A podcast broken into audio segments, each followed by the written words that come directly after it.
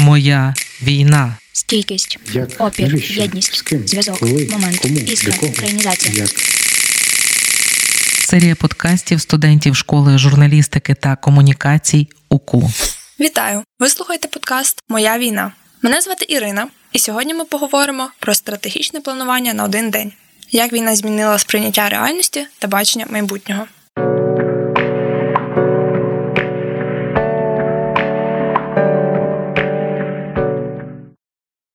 Почати трохи зі своєї історії. За півтора тижні до 24 лютого я знаходилась у Києві. В той момент я була щиро переконана, що це потрібно бути божевільним, щоб відкрито напасти на сусідню країну. Ну бо увесь світ вже все бачить, всі адекватні держави, там НАТО стануть на наш захист і розгромлять агресора. Тоді я не розуміла, що між росіянами і божевіллям треба ставити знак дорівнює. Але незважаючи на свою впевненість, я все одно відчувала внутрішню тривогу. І от завдяки цій тривозі я прийняла рішення поїхати з Києва додому на Волинь, де в разі чого буду не сама. І так сталося, що це було виправдано, бо повномасштабна війна таки почалась.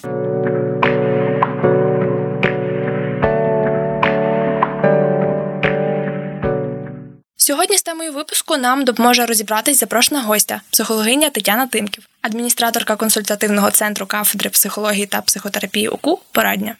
Всім привіт! І от перше моє питання таке: що взагалі є причиною виникнення відчуття тривоги? Якщо ми говоримо про тривогу, то це є дуже комплексне поняття і дуже комплексне відчуття. Почнемо напевне з того, що тривога відноситься до сфери психології емоцій, до емоцій як таких, і це є така дуже фонова, дуже базова емоція, яка виникає без очевидного на то стимулу, без очевидного явища, що її провокує. Тобто є щось, що вас лякає, і ви відчуваєте страх, а є щось, чого ви не бачите чи не помічаєте, і ви відчуваєте тривогу. І зараз е, певний рівень тривоги є притаманний майже усім, але іноді буває таке, що тривога буває значно сильнішою. Це може так виникати через певні мозкові структури, це може так працювати через порушення гормональної сфери, наприклад. Або через те, що і дуже часто зараз в контексті війни таке виникає, це коли тривога зовнішня провокує тривогу внутрішню. Наприклад, коли ми відчуваємо тривогу, бо давно не було повітряних тривог, або щось на то схоже. Чому у випадку з повномасштабним вторгненням люди, незважаючи на попередження і власну тривогу, не вірили до кінця у небезпеку? Я думаю, дуже багато в чому відповідь є з вашого початку історії. Нам завжди хочеться вірити в те, що в світі зберігається така адекватність, притомність, і ніхто не дозволить собі нападати на іншу країну. Але також люди, як істоти, ми схильні вірити в краще. У нас є так звані базові установки, це ті такі структури, з якими ті вірення, з якими ми народжуємося. Вони звучать дуже просто: це я добрий, світ безпечний, і зі мною ніколи нічого поганого не станеться. Ну і ми поки ростемо, ці установки трішки міняються, але по суті вони залишаються дуже схожими. Тобто я хороший, іноді можу робити щось погане. Світ безпечний, але іноді в ньому може ставати щось погане. І зі мною ніколи нічого поганого не станеться, але якщо станеться, то я переживу. І саме ці установки змушують нас завжди вірити в те, що все буде краще, ніж воно може бути насправді, як і було цього разу з війною.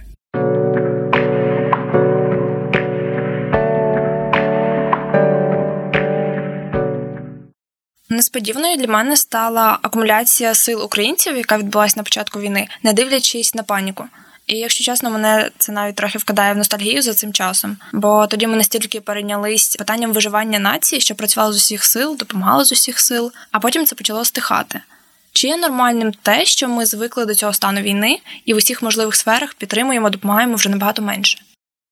Це є цілком нормально з точки зору роботи нашої психіки. А я дуже добре пригадую, мені друзі нагадують, що я в перші кілька тижнів війни, після початку повномасштабної війни, а я сказала, що колись ми будемо згадувати ці часи з теплом і ностальгією, попри те, що вони є дуже важкими. А коли стається якась е, важка психотравмуюча подія, очевидно, війна є психотравмуючою подією, то ем, наш організм реагує спочатку з таким умовною стадією шоку. Це таке застигання і спроба усвідомити, що відбувається. А тоді в наше тіло впорскується порція адреналіну, гормону, який відповідає за те, що ми починаємо бути більш активними, більше рухатись, більше працювати. І ми дійсно перші в когось навіть місяці, в когось півроку, в когось було перші кілька днів, в когось тижнів. Це дуже індивідуальна річ. Ну цей адреналін у нас е, впорскувався активніше, і ми від того дуже добре працювали. Ми не хотіли спати, ми рідко їли, і в цьому було дуже багато класного. Але коли той адреналін зменшується, коли ті дози адреналіну зменшуються, ми будемо відчувати не просто повернення до звичного стану, а ми будемо відчувати значне виснаження від цього, тому що наші ресурси були дуже добре затрачені на ту фазу адреналіну. І саме тому зараз і ще доволі довгий час ми будемо відчувати, що ми є такими втомленими, що ми вже цього не хочемо, і ми вже наче не маємо сил. Хоча раціональне розуміння, для чого нам це потрібно, може зберігатися ще дуже довго. Як знайти баланс між тим, щоб тримати в порядку психічне здоров'я і вкладатися максимально в перемогу зараз, тобто умовно повернутися в режим весни 22-го року, але робити усе більш осмислено?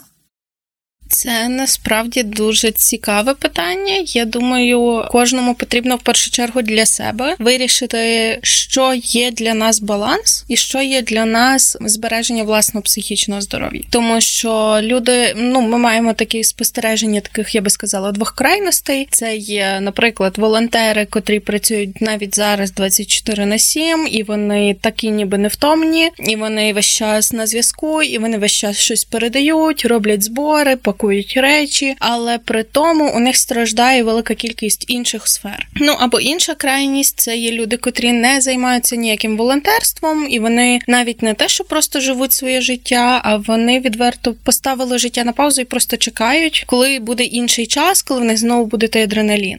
Для мене такий власний рецепт це є баланс між різними сферами життя. Волонтерство не має бути сенсом життя, а воно має бути частиною його, може бути більше більшою частиною, може бути меншою, але тільки частинкою. Тобто, якщо я впродовж дня волонтерю, то я ввечір уже не плету сітки і я не пакую коробки. А я спілкуюся з друзями, дивлюсь серіали, читаю книги, роблю щось для себе, щоб я могла просто відновитися і відпочити. І якщо я це роблю, то дуже важливим моментом є також, щоб я пробувала позбутись почуття провини, що я роблю щось для себе. В цьому дуже добре допомагає психолог.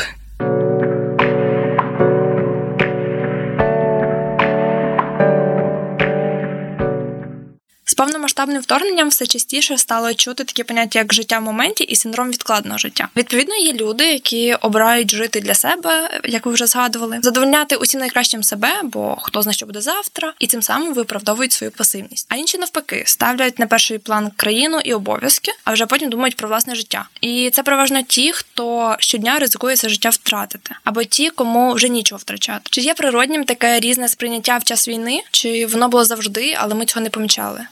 Я напевно зараз трохи зажену в екзистенційну кризу, е, тому що ви сказали про людей, котрі можуть в будь-який момент щось втратити. Насправді наша реальність така, що ми дійсно можемо в будь-який момент щось втратити, і особливо коли мова йде про реальність війни, і втрата тоді буде відчуватись гостро і важко, і ми боїмося такого явища. І хтось власне так реагує на це життям в моменті. Тобто ми живемо один раз. я роблю це, тому що я хочу це робити, тому що а коли ще буде на то можливість, а хтось чекає кращих часів і це відкладає. Знаєте, пригадався приклад бабусі, які все своє життя складають гроші на то, що вони собі дуже хочуть купити, і вони так і не встигають того купити. Жодна з цих стратегій не є поганою, жодна з них не є доброю. Вони просто є, і вони є такими реакціями. Єдине, що з синдромом відкладеного життя дуже часто може впливати на те, що люди не можуть робити будь-яких рішень, вони не готові брати відповідальність на себе за те, що відбувається. Вони, наприклад, не одружуються, вони не заводять сім'ю, дітей, будинки, вони не купляють цінні речі, і тоді життя дійсно стає відкладеним і воно починає робитися існуванням.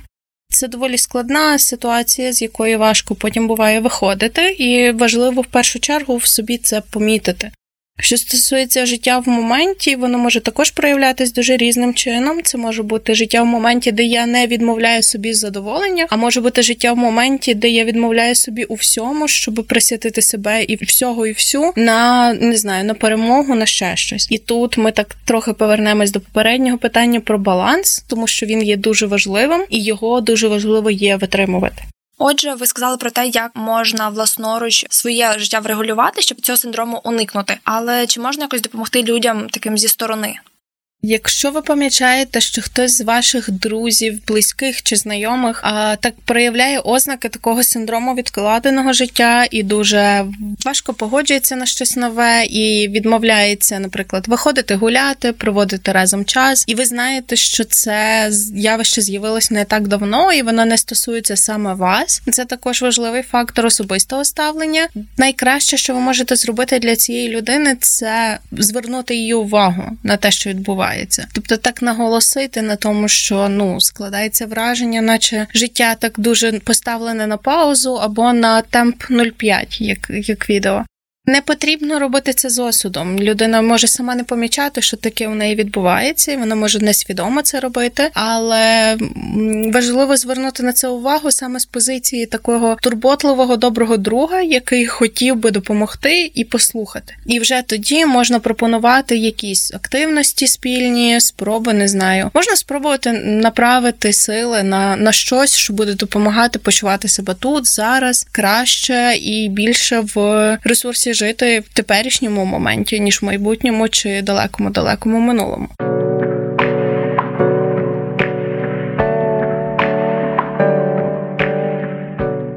Категорія цих людей, які відкладають своє життя на потім, зазвичай через почуття провини, вони часто насаджують це почуття іншим. Тобто, наприклад, кажуть, що веселити, святкувати зараз не на часі, і взагалі це може стосуватися будь-яких питань.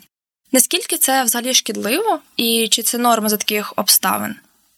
Одним з захисних механізмів на травмуючу ситуацію є такий захисний механізм. Він доволі мало досліджений, але він називається моралізація. В своїй основі ідея є така: я буду вчити інших, щоб вони не робили тих помилок, які робив я. Тобто, цей захисний механізм він виникає з такого щирого бажання доброго. Тобто, я допоможу тобі, щоб ти цього не робив, щоб ти не мені зробили на цю тему зауваження, і я буду тобі казати, щоб ти такого не мав. І звісно, іноді, коли він стає дуже глибоким і неусвідомленим. Він може бути таким постійно, і це людина, котра постійно когось повчає і постійно каже комусь, як правильно чи неправильно робити. І в випадку, якщо ви помічаєте такі ситуації за собою, коли ви повчаєте інших, спробуйте зрозуміти, що дає вам це повчання, тобто чому ви так робите і чому ви так кажете. Можливо, це ситуація, яка зачіпає і тригерить вас, і тому ви пробуєте допомогти іншим. Натомість, коли хтось інший пробує моралізувати вас, тут рішення за вами, чи є ця порада вам актуальною, чи ні. Не так давно на сторінках Фейсбуку там з'явилися уже такі дискусії, величезні обговорення про ялинку, яку поставили. Що це там дуже добре, що її поставили, і дуже погано, що її поставили. І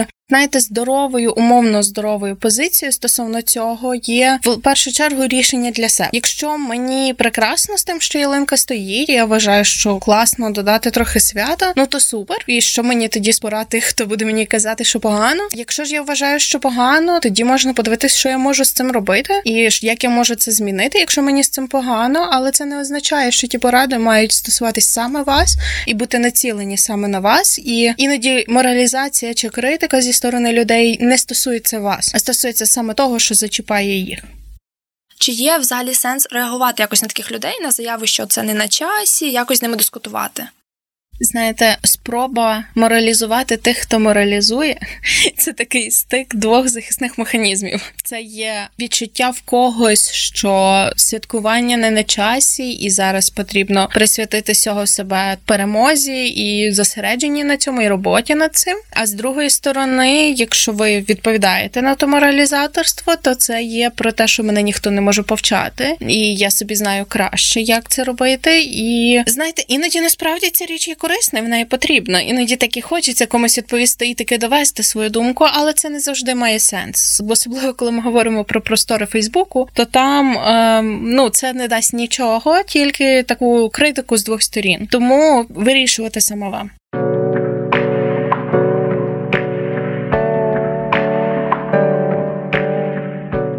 На щастя, українці трохи відійшли від ілюзії про 2-3 тижні і навіть місяці, і розуміють, що війна триватиме ще довго. Звісно, пам'ятаємо, що є і ті, хто асимілювався від навколишніх подій і про війну вже не думає. Але зараз не про них. Тому наступне питання таке: як людям, що такі живуть очікуванням перемоги, не втрачати цю надію? Я думаю, почати тут варто з того, що є речі, які потрібно просто прийняти як прийняти те, що війна буде тривати, і вона буде тривати дуже довго чи дуже коротко, незалежно від того, як ви будете до цього ставитись. Знаєте, я не політолог, я не, не, не знаю в тому плані, я не можу прогнозувати. Якщо чесно, в певній мірі не хочу цього робити, але я точно знаю, що якщо оточувати своє життя надіями на те, що буде щось буде змінюватися, це буде дуже швидко, то потім стає дуже боляче і дуже важко.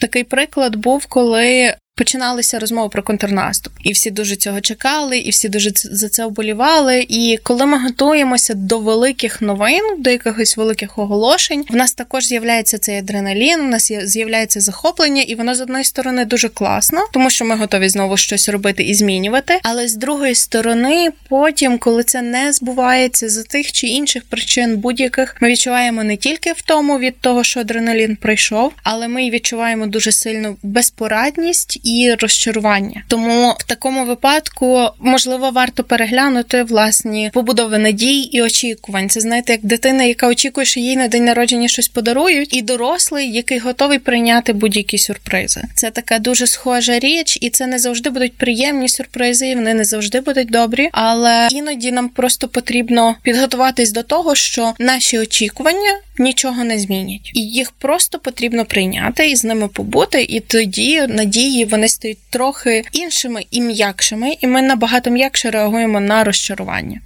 В такому випадку кориснішим буде короткострокове чи довгострокове планування.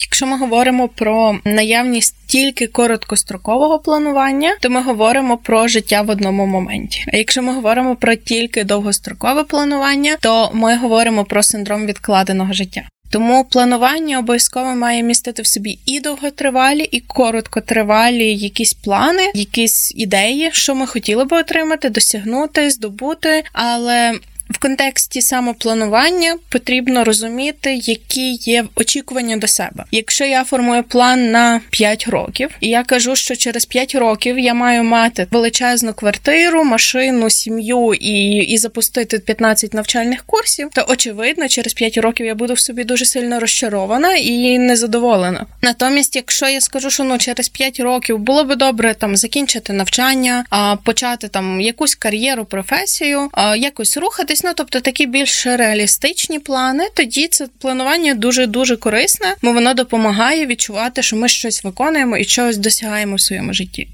Чи є якісь методики ефективного планування, можливо, універсальні, або все ж це більш індивідуально, що б ви могли порекомендувати?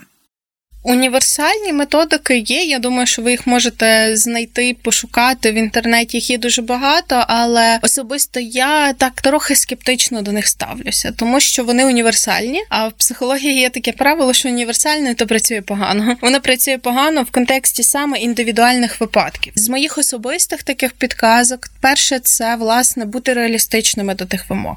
Знаєте, я напевно наведу як приклад кількість прочитаних книжок за рік. Якщо ми ставимо план план прочитати 50 книжок за рік, то ми маємо розрахувати, скільки тоді я маю прочитати книжок за тиждень, тому що ми маємо розуміти, чи це взагалі реалістично, тому що 500 книжок за рік я точно не зможу прочитати, бо стільки днів в році немає. Друге, що ми робимо, ми обираємо, які книжки ми будемо читати. Якщо ми хочемо читати дуже складні, не знаю, там підручники з системного аналізу чи важку філософію, то прочитати 50 книжок за рік буде дуже складно і не завжди вимірювано. Це другий важливий важливий фактор, щоб ми розуміли, чого ми від себе очікуємо. І третє, це якщо ми ставимо за ціль прочитати 50 книжок, але при тому у нас немає жодної, тоді які книжки ми будемо читати. Третє це створити для себе умови, при яких ми читати можемо. Тобто для виконання цілі виділити час на цю ціль, виділити кроки поступові, знайти ресурси, матеріали, як ми можемо втілити цю ціль, і це може стосуватись дуже багатьох речей. Це такі дрібні речі, моменти, які дійсно допомагають досягнути цих цілей. Яка роль тайм-менеджменту у плануванні?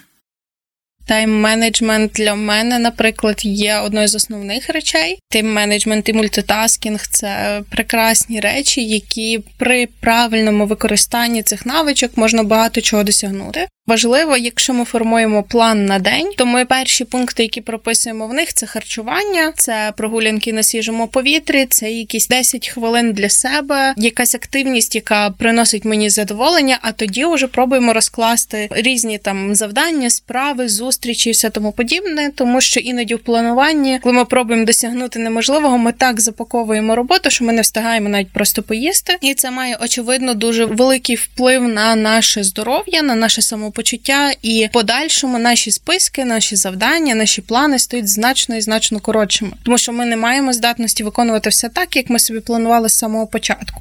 Точки зору саме психологічної, найважливіше, що є в плануванні, це є те, що я казала про базові потреби, наші задовільнені, і це є рівень вимог до себе. Якщо ми формуємо низькі вимоги до себе, але високі плани, ми будемо отримувати значно більше дофаміну від того, що ми їх виконали. Якщо ми формуємо високі вимоги, але дуже мало планів, ми будемо дуже розчаровані в собі, тому що ми нічого не робимо. Якщо ми формуємо високі вимоги, але при тому ми дуже багато робимо, і в нас все вдається, дуже класно. У нас багато дофаміну, ми задоволені собою. Питання, чи ми встигаємо поїсти, поспати і добре відпочити. Ну і те саме, вже якщо низькі вимоги і нічого не робимо, прекрасно. У нас день відпочинку і ресурс.